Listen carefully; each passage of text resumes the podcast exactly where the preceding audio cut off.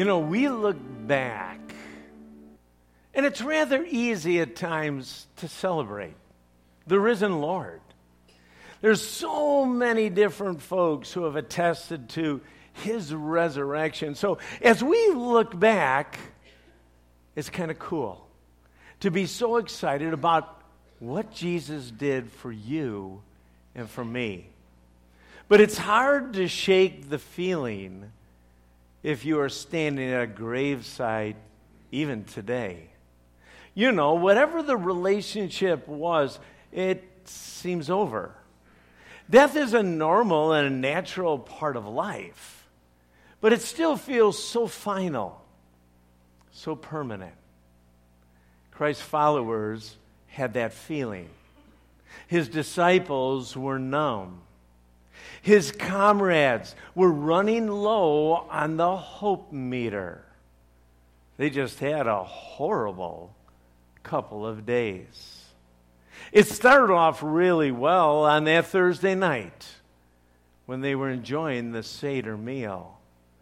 But all of a sudden, things began to change. They took a trip to a garden. Jesus was arrested. He was kept up all night long. Well, when things got a little bit hot, all the disciples, they scattered. They saw the abuse that Christ suffered. They saw and recognized the horrific treatment. They eventually witnessed the crucifixion. Not only a hard death, but the worst of any kind of death. They saw their friend. Remember, he lived with them for three years. He did everything with Jesus. He was a rabbi, he was the Messiah. He was placed in the grave. Saturday was a really long day. Now, yesterday, if, if again you're, you're just trying to remember a little bit, so bright, so nice, it was, it was amazing. But if you go back 2,000 years ago, Saturday was hard. It was their day of worship. But they had put Jesus in the grave the night before. Dreams seemed to have vanished, and, and death, well, it seemed final. It, it seemed forever. Yes, maybe they were blinded by grief. I get it, right? So overwhelmed. But their memories really did seem short. Jesus did seem to over and over and over and over remind them that this was going to happen. Oh, but there's so much more to this story. And we're going to jump right in, but let's pray first. Father, we meet together as your community, as, as your people, just absolutely excited and grateful for what you did for us.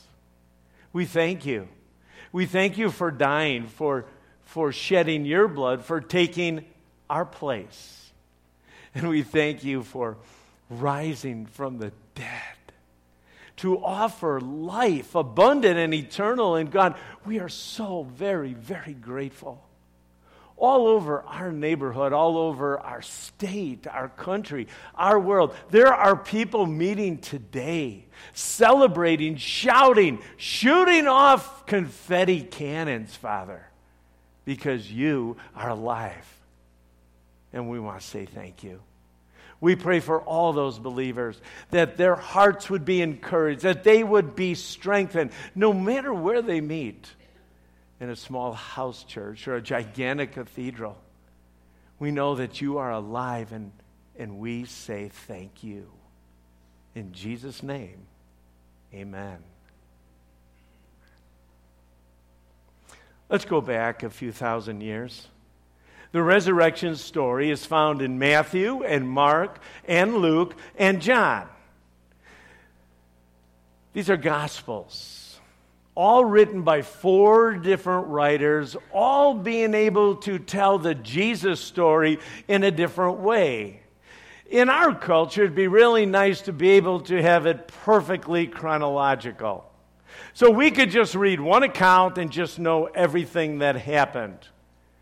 Well, every one of these disciples, they had a different perspective of God.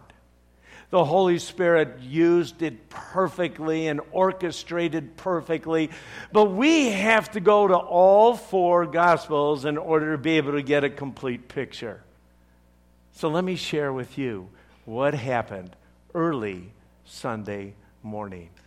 Two moms, Mary, the mother of Jesus, and Salome, the mother of James and John, along with Mary Magdalene, head out early in the morning before sunrise with spices.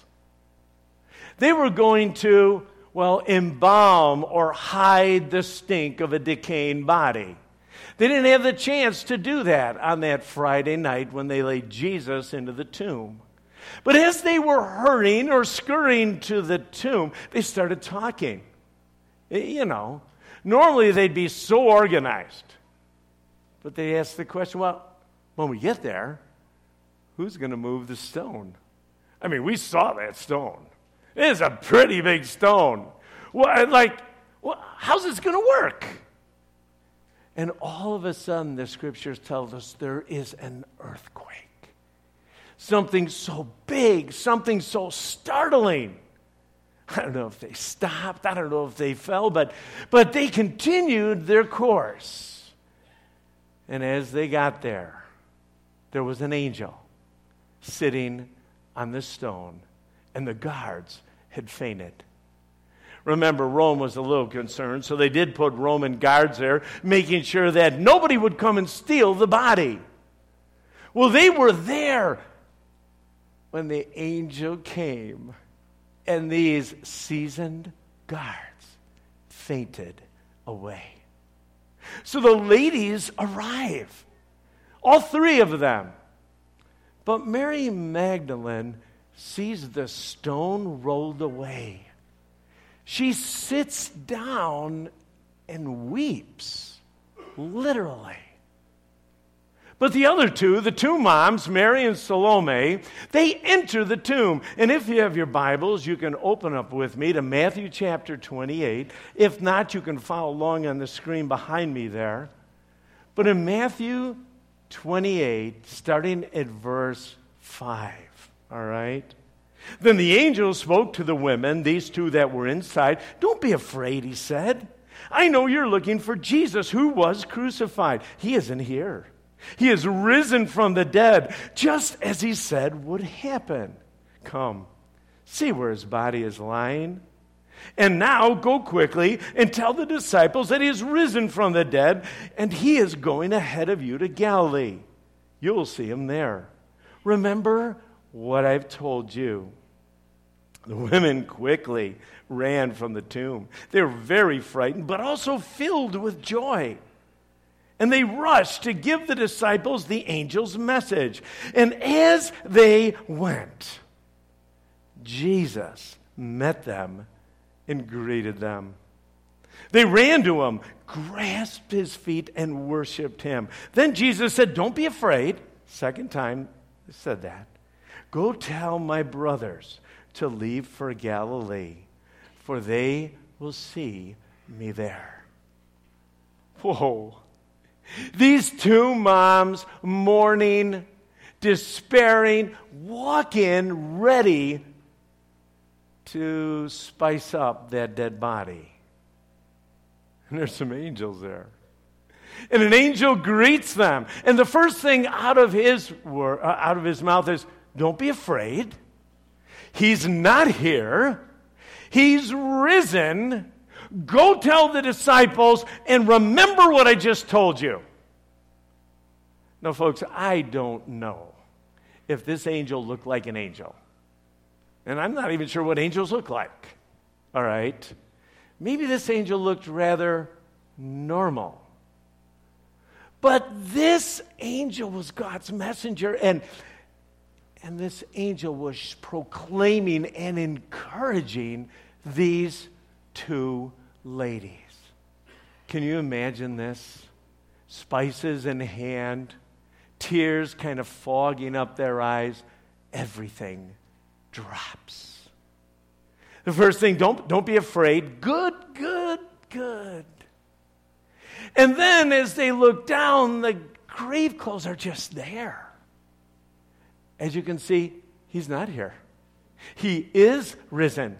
You go tell the disciples, because right now those disciples are not doing well.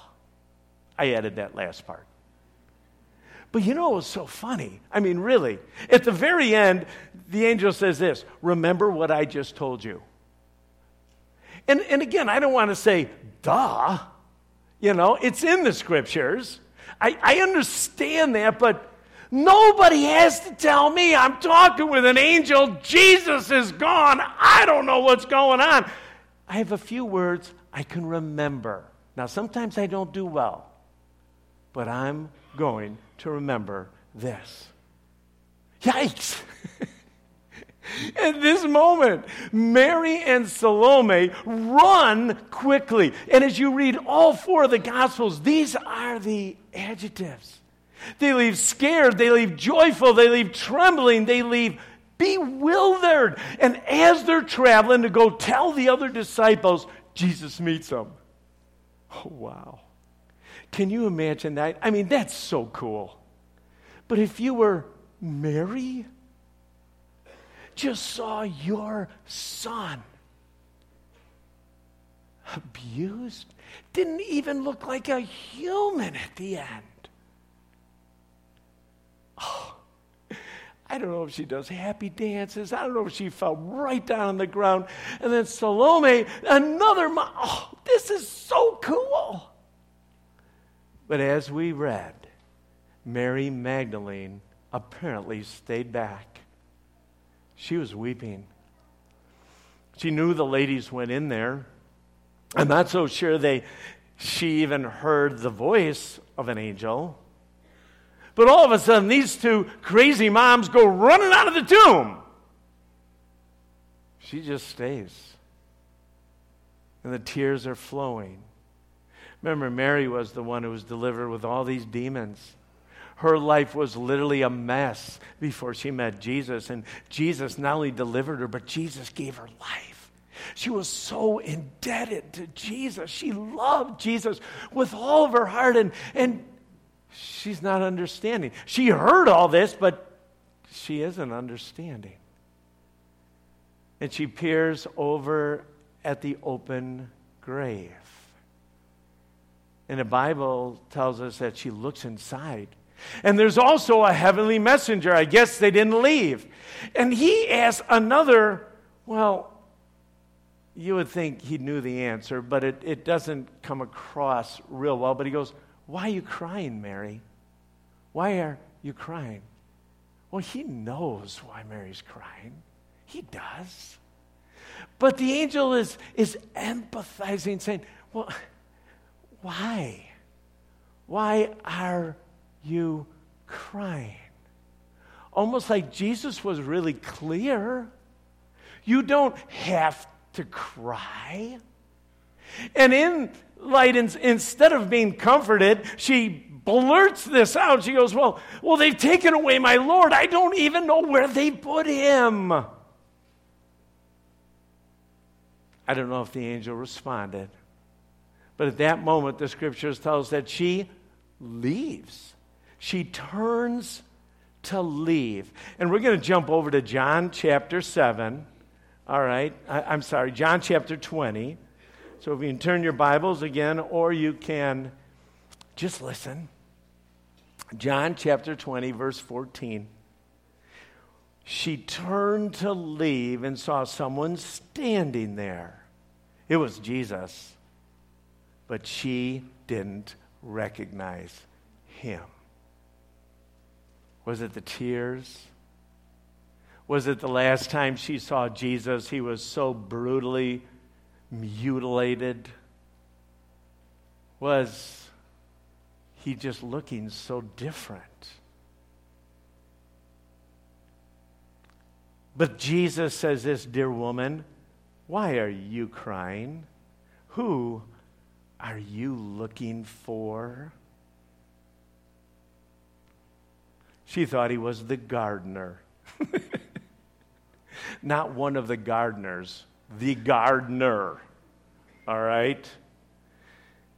Sir, she said, if you've taken him away, tell me where you've put him, and I will go and get him. At this moment, Jesus says, Mary. Mary had to be the way Jesus said it. He had probably said it hundreds of times before. And the scripture says, she turned to him and cried out, Rabboni, which is Hebrew for teacher. Don't cling to me, Jesus said, for I have yet ascended to the Father. But go find my brothers and tell them I'm ascending to my Father and your Father, to my God and your God. Mary Magdalene found the disciples and told them, I have seen the Lord. I've seen the Lord. Oh. At this moment, we know the scriptures say that there were several women eventually met up with the 11 plus. The message they basically gave these disciples who were, well, maybe afraid, maybe doubtful, maybe mourning Jesus is alive. The scriptures tell us that it sounded like nine of them thought it was nonsense. We also know that Mary Magdalene went directly to Peter and to John. Now, again, whether they all met to these different places and whether they were staying at all these different places, eventually all these disciples and other followers got the word. But the scriptures say that two got up quickly. Nine thought it was poppycock. All right? Two got up and ran. It was Peter and John. They must have had a foot race. And they get there, they enter the tomb, they see the grave clothes. And literally, two gospel authors say this after they see the clothes, they turn around and go home. I can't explain it. I can't. These guys had heard but again, this is Easter Sunday. This is a day we're celebrating, right? So far, it's not going well. Every time Jesus shows up, every time, you know, I, hey, guys, I'm, I'm alive. I'm here. Remember, I told you, I promised you. And now, maybe the two most dedicated of all walk in, see the grave clothes, and go home. Oh. Just a bit later, the same day, in Luke 24, you can check this out. Two men are walking to Emmaus, right outside of Jerusalem. And Jesus literally strolls up to these men and joins in a conversation. He can see that these men are troubled. He can see they're rather passionate about this conversation. And he asked, Hey guys, what, what are you talking about? And they looked at Jesus a little odd. And they said, uh, Apparently, you're the only one in this whole area that doesn't really know what's going on. Jesus of Nazareth, the teacher, the healer. Well, our religious leaders, they crucified him. And people are saying he's alive. We've heard from some women. You know, women, but women! Women! They said they met Jesus. Are you kidding me? Could this all be possible? And then all of a sudden, Jesus, and it says that he's not known by these two, Jesus starts explaining about the Messiah all the way through the Older Testament. He starts talking about who the Messiah is, why the Messiah came, that the Messiah literally even had to suffer. All the things that the men saw, Jesus proved from the scriptures. Oh, they're not recognizing Jesus. Then all of a sudden, their eyes were opened. And Jesus departs, and the guys look at each other and say, Hey, wasn't that, that was pretty special? I'm telling you, we're walking along, this dude shows up. We knew he was something special. We've never heard anyone open up the scriptures like this. He explained them so clearly. It was Jesus. And the Bible says, as soon as they understood who this was, they race back and tell all the other disciples it's true. Now, you can read through these Gospels, but there's one other time, at least, that Jesus appears, but Thomas isn't around. Thomas is one of the disciples. Thomas hears of the report. All the guys are saying, We met Jesus, we saw Jesus, it was so amazing. Thomas is looking, Really? I have heard crazy women. I have heard you guys now. We heard some other disciples who were walking. You know, realistically, unless I see Jesus, unless I put my fingers in his wounds, I'm just not going to believe, guys. I'm sorry. And what does Jesus do? He shows up again. He meets Jesus. He falls down and gasps, My Lord, my Master, my God. Jesus keeps showing up, confirming he is risen.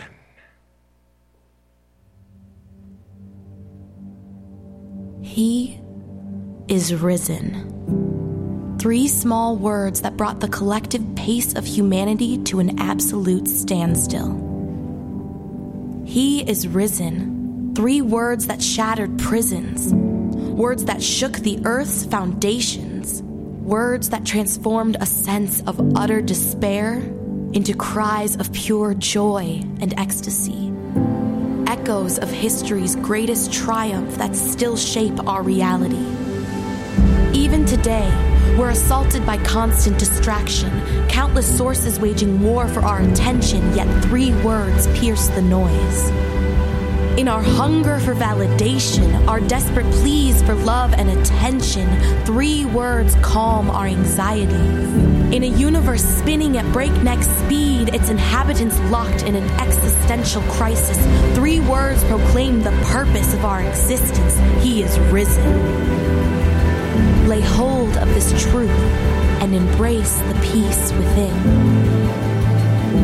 Yesterday, fear reigned in our hearts. Yesterday, we sat in crippling darkness. Yesterday, we suffered abuse and all the accusations of a broken world. But today, our King, our healer, our defender is risen. And this reality doesn't merely accompany us on a meaningless journey, changes everything. For you see, if he is risen, then all other pursuits become secondary. All of our failures become insignificant. All criticisms and condemnations become irrelevant. There is only His word, His mission, and His infinite, unconditional love for you. Because He is risen, we look to tomorrow Tomorrow, we will stop defining our worth through status and social media. Tomorrow, we will together build an everlasting kingdom. Tomorrow and every day after, we will dance in the radiance of a redeeming Savior who crushed death and set us free.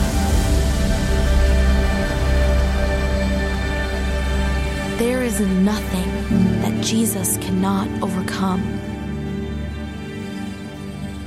We know this because He lives. We know this because He is risen. The words over and over and over again to these disciples during the first century He is risen. It didn't sink in. But the scriptures tell us that over 500 witnesses saw Jesus alive. If you have your Bibles, you can turn to 1 Corinthians chapter 15, starting in verses 3, reading through verse 7. The Apostle Paul, who was totally transformed when he met Jesus the Apostle Paul, who was out to kill Christians, met a man that changed his life. He writes this Christ died for our sins, just as the scripture said. He was buried and he was raised from the dead on the third day, just as the scripture said. He was seen by Peter and then by the twelve. After that, he was seen by more than 500 of his followers at one time, most of whom are still alive, although some have died. Then he was seen by James and later by all the apostles. The good news is that everything is now in place for all people to be reconciled to God. Remember, this all started back in a garden, way back on page one of the Bible. When, when God created a perfect environment and a perfect earth and put Adam and Eve in that garden. And he did that so that he might have an unbelievable relationship with them. But they chose to disobey.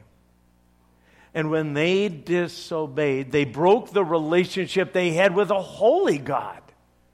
A God that, well, it's hard to understand. Sin separates us. So when Jesus came and he spread his arms and he spilt his blood, he redeemed, he helped reconcile a relationship that was broken to everyone who believes. You see, God's redemptive plan had been accomplished, and the good news was ready to be shared to all of the world by a group of ordinary men and people, or, or men and women. So before Jesus returns to his Father, at the very end of Matthew, he takes his disciples on one last mountain retreat where he shares the mission and a promise. It's called the Great Commission, and it's found in Matthew chapter 28. But these were some of Christ's last words to those who knew that he was alive and the gospel was clear. He said this Jesus came and told his disciples, I have been given all authority in heaven and in earth. Therefore, as you go, as you live your life, make disciples of all nations baptizing them in the name of the Father and the Son and the Holy Spirit. Teach these new disciples to obey all the commandments I've given you. And be sure of this I am with you always, even to the end of the age. He said, Make disciples. Help people on their journey. Understand in an up in an in and an out way. Help them understand who I am in an up. Help them understand how big, how gracious, how wonderful, how much I love them, how merciful I am, and how much I want a relationship with everyone. Help them on their journey of in to encourage those part of the church, part of the community of God, part of God's family in their journey.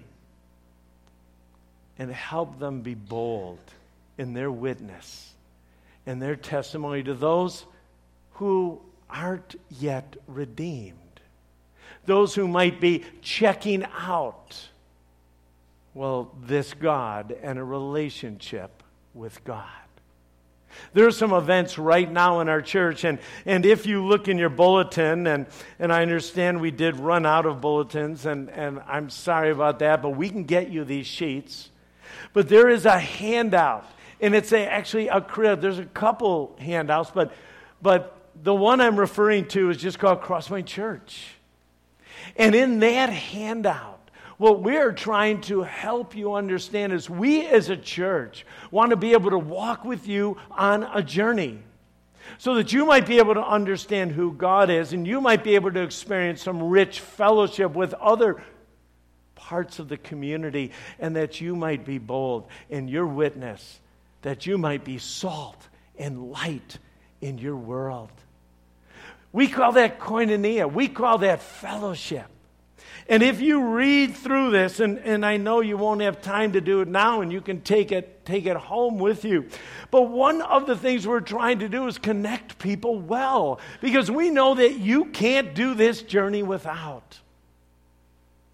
So we have an amazing God.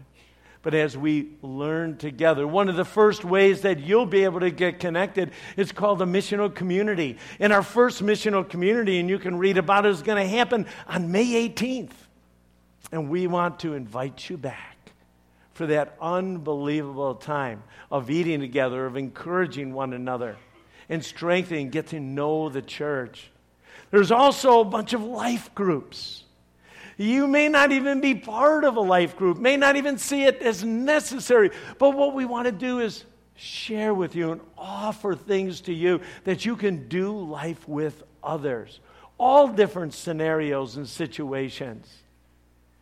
And then, even on the back, you'll see some classes that will help you on the journey and walk with you through different stages in your life.